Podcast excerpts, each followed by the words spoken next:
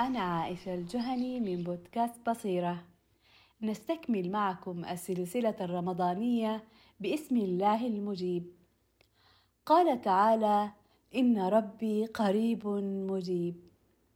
كلمة فاستجبنا تتكرر في كثير من سور القرآن وهناك الكثير من الأدعية في القرآن يعلمك الله أن تدعوه وتسأله بها.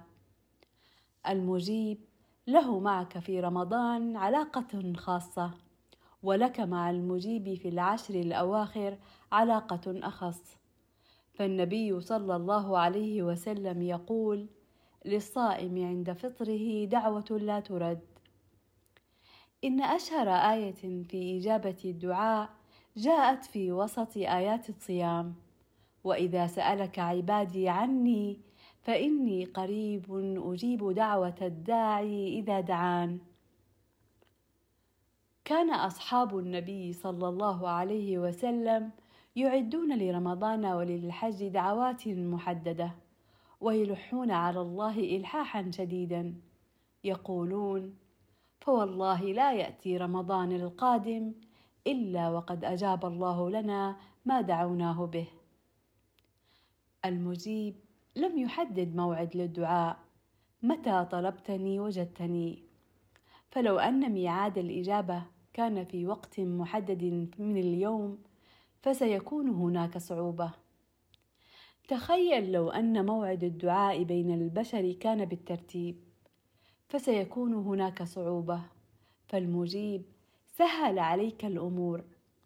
ترفع يديك تدعوه أو بدون أن ترفع يديك. بلسانك أو بدون لسانك بدون أن تحرك شفاك تدعوه من داخلك بدون أن تنطق. المجيب معك في كل وقت وحين. المجيب يعرفك على باقي أسماء الله الحسنى. فيقول النبي صلى الله عليه وسلم الدعاء هو العبادة. لأنك ربما أثناء الصلاة لا تشعر بالعبودية. أيضا ربما وأنت تزكي لا تشعر بالعبودية. وكذلك وأنت صائم ربما لا تشعر بالعبودية لأنك اعتدت على الصيام. ولكن لا يمكن أن ترفع يديك تدعوه وأنت لا تشعر أنك عبده. فمعنى أن رفعت يديك ودعوته فأنت أقررت بأسمائه الحسنى وأقررت أنه العظيم وأنه القوي. وأنه الذي بيده الأمر وأنه الملك وأنه السميع وأنه البصير. فمعنى أنك لجأت للمجيب فأنت أيقنت بجميع أسمائه الحسنى. سبحان الذي يلهمك أن تدعوه فيستجيب لك.